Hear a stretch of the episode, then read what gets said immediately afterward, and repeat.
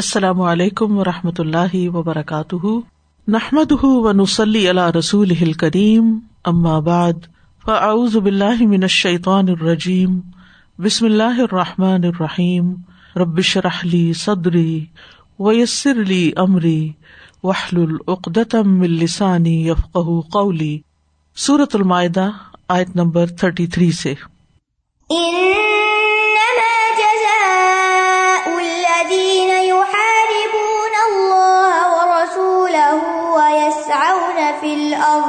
فسادا ويسعون في الأرض فسادا أن يقتلوا أو يصلبوا أو تقطع أيديهم أو تقطع أيديهم وأرجلهم من خلاف أو ينفوا من الأرض ذلك لهم خزي في الدنيا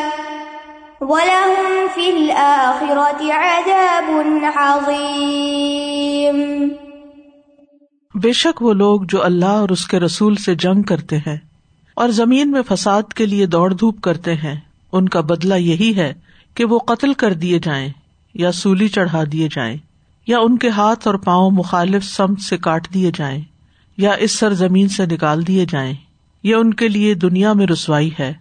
اور آخرت میں ان کے لیے بہت بڑا عذاب ہے۔ اس سے پچھلی آیات میں ہم نے حابیل اور کابیل کا قصہ پڑھا اور اس میں ہم نے دیکھا کہ کابیل نے حابیل کو ناحق قتل کر دیا۔ یعنی ایک ایسی جان کو مار ڈالا جس کو مارنا اللہ نے حرام کرار دیا تھا۔ قرآن مجید سے ہمیں یہ بھی پتہ چلتا ہے کہ قاتل کا گناہ بہت بڑا ہے اور وہ بڑھتا جاتا ہے۔ جو لوگ بھی اس کی پیروی کرتے ہوئے مزید قتل کرتے جاتے ہیں۔ اب اس آیت میں اللہ تعالیٰ لوگوں کو بتا رہے ہیں کہ جو لوگ صرف ایک آدمی کو قتل نہیں کرتے، بلکہ زمین میں فساد ڈالتے ہیں، بہت سی جانوں کو مارتے ہیں، راستوں کا امن ختم کرتے ہیں، بہت خون بہاتے ہیں، مال چھینتے ہیں، تو پھر ان کی سزا کیا ہے؟ یہ ساری چیزیں فساد پھیلانے والی ہیں، معاشرے کا امن تباہ کرنے والی ہیں۔ تو ایسے لوگوں کے ساتھ پھر دین کیا معاملہ کرتا ہے؟ ان نما جزا الدین یوہار بون اللہ و رسول بے شک وہ لوگ جو اللہ اور اس کے رسول سے محاربہ کرتے ہیں، جنگ کرتے ہیں۔ یوہار بون کے لفظ کی وجہ سے اس آیت کو آیت محاربہ کہا جاتا ہے۔ یعنی اس سے مراد وہ لوگ ہیں جو اس حکومت کے خلاف بغاوت کرتے ہیں، جو اللہ اور اس کے رسول کا حکم نافذ کرتی ہے۔ اور وہ ایک پرامن زمین میں ڈاکہ ڈالتے ہیں، لوٹ مار کرتے ہیں۔ تو پھر ان کی سزا کیا ہے؟ تو یہاں یہ بتایا گیا کہ ان چار سزاؤں میں سے کوئی بھی سزا ان کو دی جا سکتی ہے۔ اس آیت کے شان نزول کے بارے میں مفسرین نے ایک واقعہ بھی بیان کیا ہے۔ اگرچہ اس واقعے کی وجہ سے یہ آیت نازل نہیں ہوئی تھی، لیکن وہ بھی اس آیت کو مزید واضح کرتا ہے یعنی سنت نبوی سے، کہ اس کی امپلیمنٹیشن کیسے ہوئی۔ انس بن مالک روایت کرتے ہیں کہ قبیلہ اکل یا ارینا کے کچھ لوگ رسول اللہ صلی اللہ علیہ وسلم کے پاس آئے۔ انہیں مدینہ کی آب و ہوا راس نہ آئی، بیمار ہو گئے۔ تو آپ نے ان کو چند اونٹیاں عنایت فرمائی اور حکم دیا کہ وہ ان کا پیشاب اور دودھ پیئے چنانچہ وہ باہر چراگاہ میں چلے گئے۔ آپ نے ساتھ ایک چرواہا بھی بھیجا۔ جب وہ تندرست ہوئے تو انہوں نے رسول اللہ صلی اللہ علیہ وسلم کے چرواہے کو قتل کر ڈالا۔ جانور ہنکا کے لے گئے۔ نبی صلی اللہ علیہ وسلم کو دن کے پہلے پہری خبر مل گئی تو آپ نے ان کے تعاقب میں کچھ لوگ بھیجے۔ جب خوب دن چڑھ آیا تو وہ انہیں لے کر آ گئے۔ آپ نے ان کے متعلق حکم دیا تو ان کے ہاتھ اور پاؤں کاٹ ڈالے گئے۔ جیسے یہاں عیسائیت میں آتا ہے نا تو اس کے اوپر عمل بھی آپ نے کیا۔ اور ان کی آنکھوں میں گرم لوہے کی سلاخیں پھیری گئی کیونکہ انہوں نے چرواہے کے ساتھ یہی کیا تھا۔ پھر وہ پتھریلی زمین پر پھینک دیے گئے۔ وہ پانی مانگتے تھے، نہ دیا گیا۔ ابو قلابہ کہتے ہیں، انہوں نے چوری کی، قتل کیا، ایمان لانے کے بعد کفر کیا، اللہ اور اس کے رسول سے جنگ کی، تو اسی وجہ سے ان کے ساتھ یہ معاملہ کیا گیا۔ تو ان نما جزا الدین یوہاربون اللہ و رسول جو لوگ اللہ اور اس کے رسول سے محاربہ کرتے ہیں، جنگ کرتے ہیں، ان کی جزا یعنی ان کا بدلا کیا ہونا چاہیے؟ ان کا بدلا جیسا وہ کرے، ویسا ہی ان کے ساتھ ہونا چاہیے۔ جزا کا لفظ عربی زبان میں اچھے اور برے دونوں طرح کے بدلے کے لیے آتا ہے، لیکن یہاں جزا سزا کے معنوں میں ہے، بدلے کے معنوں میں ہے۔ اور محاربہ جو ہے، جنگ اور مخالفت دونوں کے لیے آتا ہے، اور یہ حرب سے ہے۔ حرب جنگ کو کہتے ہیں اور یہ امن کے برعکس ہوتا ہے۔ جب کوئی کسی کا مال چھین لے تو کہا جاتا ہے ہرا بہو کیونکہ اربوں کے یہاں عموماً جنگیں اسی مقصد کے لیے ہوتی تھی دوسروں کا مال چھیننے کے لیے، ان کے جانور بگانے کے لیے، ان کی عورتوں کو اور بچوں کو قید کرنے کے لیے، غلام بنانے کے لیے۔ اسی طرح کسی کے حکم کی مخالفت کرنا جو ہے، وہ بھی محاربہ کہلاتا ہے۔ یعنی کسی کے حکم کے خلاف چلنا اور مخالفت پہ ڈٹ جانا۔ تو یہاں پھر کیا مراد ہوگا؟ اللہ دین یحاربون اللہ، وہ لوگ جو اللہ سے جنگ کرتے ہیں، اللہ سے جنگ کرنے کی تو کوئی طاقت نہیں رکھتا۔ یعنی اگر کوئی سارا سامان جنگ لے بھی آئے اور کہ میں اللہ سے جنگ کرنے جاؤں تو کیسے کرے گا؟ تو اس کا مطلب پھر کیا ہوا اللہ سے جنگ کرتے ہیں؟ اس کا ایک مانا یہ کیا گیا کہ وہ اللہ کے اولیا یا اللہ کے دوستوں سے جنگ کرتے ہیں۔ تو جو اللہ کے دوستوں سے جنگ کرتا ہے، اللہ تعالیٰ اس کو اپنے خلاف جنگ سمجھتے ہیں۔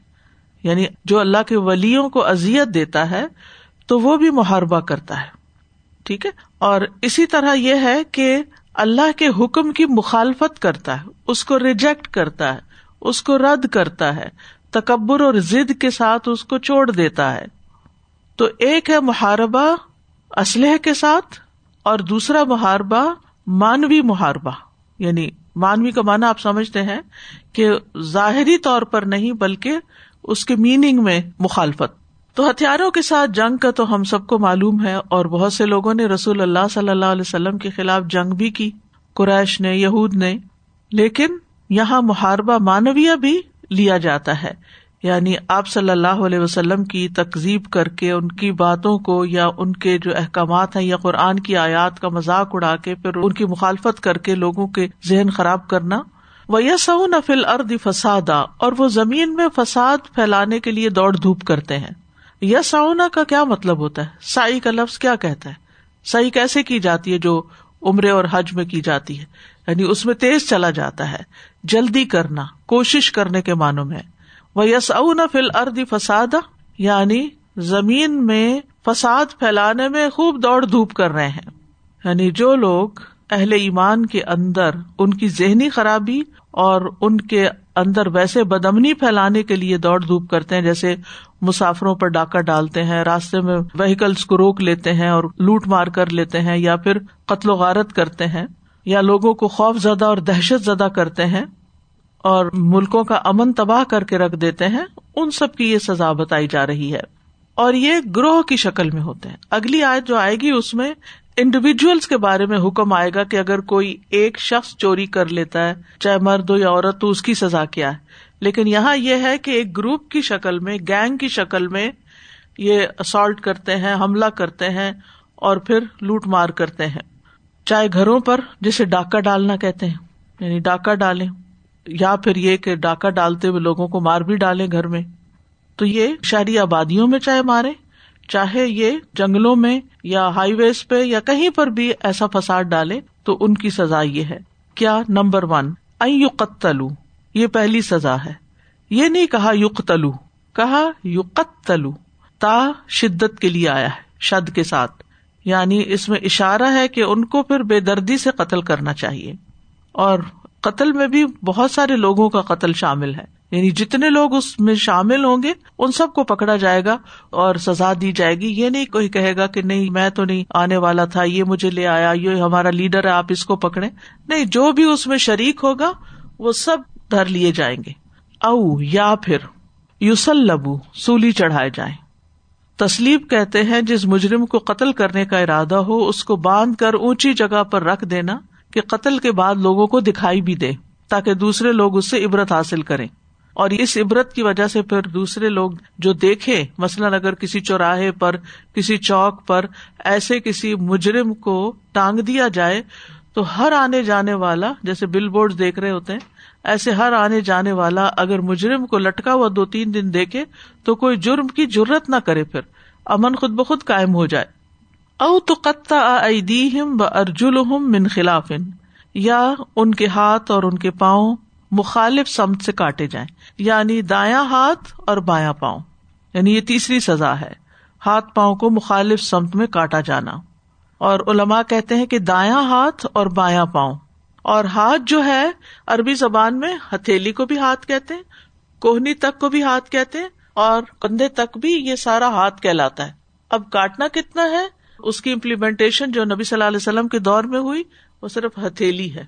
اور اسی طرح پاؤں کا ٹخنوں سے آگے یعنی ٹخنوں سمیت نہیں کاٹا جائے گا، کیونکہ پھر تو کھڑا ہی نہیں ہو سکتا۔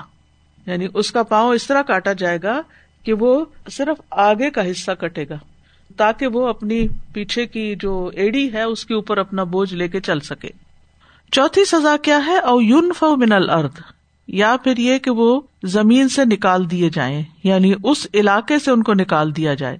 شہر سے نکال دیا جائے یا قید میں ڈال دیا جائے، یہ دونوں معنی کیے گئے اصل مقصد کیا ہے؟ ایسے لوگ منتشر ہو جائیں، ان کا زور ٹوٹ جائے، ان کو کہیں پکڑ کے قید کر دیا جائے تاکہ آئندہ وہ یہ فساد نہ پھیلائیں۔ رال کا لہم خزیون فت دنیا یہ ان کی دنیا میں رسوائی ہے۔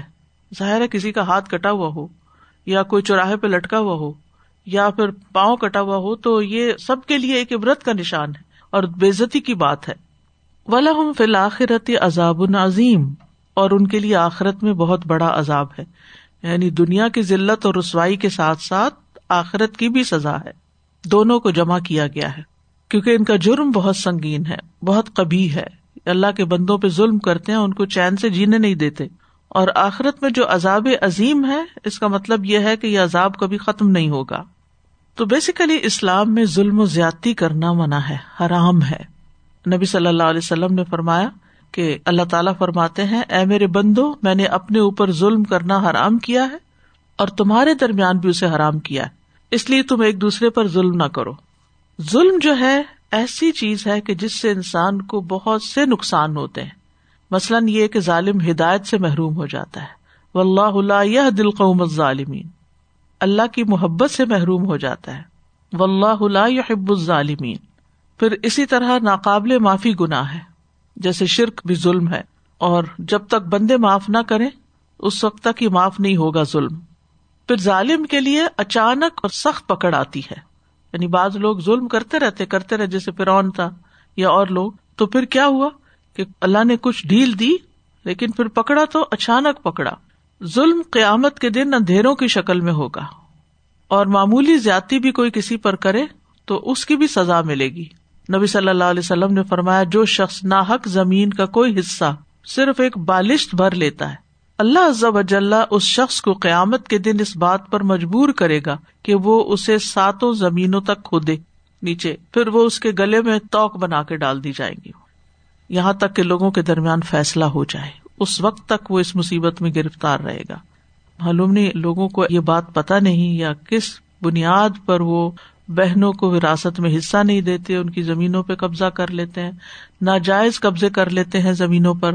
تو یہ بہت بڑے ظلم کی بات ہے۔ یعنی ظلم کیا کسی کے خون، جان، مال، عزت پہ ہاتھ ڈالنا۔ اسی طرح نبی صلی اللہ علیہ وسلم نے ایک مسلمان کا مال دوسرے پر حرام کرار دیا ہے۔ لوٹ مار منع کی گئی۔ پھر اسی طرح ہنسی مذاق میں بھی کسی کا مال لینے کی ممانعت ہے۔ تو اس آئے سے یہ پتا چلتا ہے کہ اللہ اور اس کے رسول سے جنگ جو ہے، یہ ایک سنگین جرم ہے۔ ہمارے دین میں تین مواقع ایسے ہیں جن کو جنگ سے تعبیر کیا گیا۔ ایک یہ آیت ہے، ایک سود والی آیت ہے، اور ایک جو اللہ کے ولیوں کو ازیت دے تو اللہ تعالیٰ کا اس کے خلاف اعلان جنگ ہے۔ اسی طرح نبی صلی اللہ علیہ وسلم سے جنگ، یہ بھی ایک بڑا سنگین امر ہے۔ خواہ ہتھیار سے ہو یا آپ کی ویسے مخالفت کر کے۔ اللہ سبحان تعالیٰ نے اتنی سخت سزا کیوں بتائی اپنے کلام میں؟ تاکہ زمین سے فساد ختم ہو۔ اور پھر یہاں سزاؤں کی مختلف اقسام بتائی گئی اور یہ سزائیں قاضی کے اوپر ڈپینڈ کرتا ہے کہ وہ جرم کی نوعیت دیکھ کر کون سی سزا سلیکٹ کرتا ہے مجرموں کے لیے تاکہ آئندہ لوگ ظلم کرنے سے باز آ جائیں۔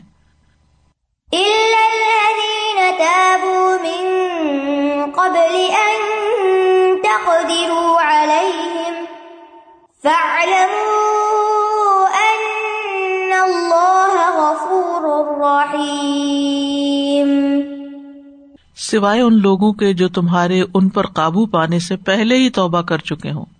تو جان لو کہ بے شک اللہ بہت بخشنے والا، نہایت رحم کرنے والا ہے۔ تو یہاں گناہ کے بعد توبہ کرنے والے کے لیے بخش بھی بتائی گئی۔ سوچیے یہ ہے اللہ غفور الرحیم۔ کتنا بھی بڑا جرم ہو جائے، اگر انسان سچی توبہ کر لیتا ہے، اور سچی توبہ میں یہ بات شامل ہے کہ آئندہ میں یہ نہیں کروں گا، اور اس عمل سے باز آ جاتا ہے تو اللہ سبحان تعالیٰ معاف کر دیتا ہے۔ فا علم ان اللہ غفور الرحیم تو توبہ کرنے والے سے سزا ساکت ہو جاتی ہے۔ لیکن یاد رکھیے کہ سزا صرف حقوق اللہ سے متعلق معاف ہوگی۔ حقوق العباد کی ادائیگی معاف نہیں ہوگی جب تک بندے خود نہیں معاف کریں گے۔ اسی طرح اگر کسی نے کسی کو قتل کر دیا اور اس کے وارث کہتے ہیں کہ ہم نے تو قساس لینا ہی لینا ہے، تو چاہے معافی ہو جائے اللہ کی طرف سے، لیکن اس کے قساس میں اس کو قتل کیا جا سکتا ہے۔ ٹھیک ہے؟ کیونکہ حقوق و لباس ساکت نہیں ہوتے۔ یعنی توبہ کرنے والے کو اگر وہ رسا معاف نہیں کرتے تو بدلا لیا جائے گا۔ اسی طرح اگر توبہ نہیں کی اس نے، لیکن وارثوں نے معاف کر دیا، تو بھی سزا ساکت نہیں ہوگی۔ توبہ لازم ہے۔ اور قتل کے علاوہ دیگر حدود جو ہیں، ان کے بارے میں بھی یہی حکم ہے۔ لیکن یہاں ایک شرط ہے۔ اور وہ کیا؟ من قبل ان تقدر علیہم، اس سے پہلے کہ تم ان پہ قابو پا جاؤ۔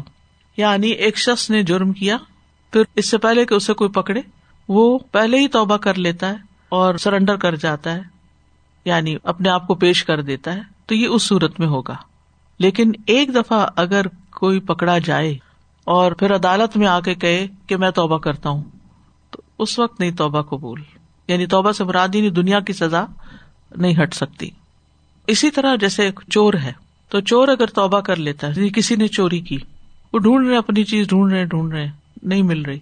چور خود ہی لا کے کہتا ہے، مجھے معاف کر دیں، اور میں توبہ کرتا ہوں، اور یہ آپ کی چیز ہے، واپس لے لیں۔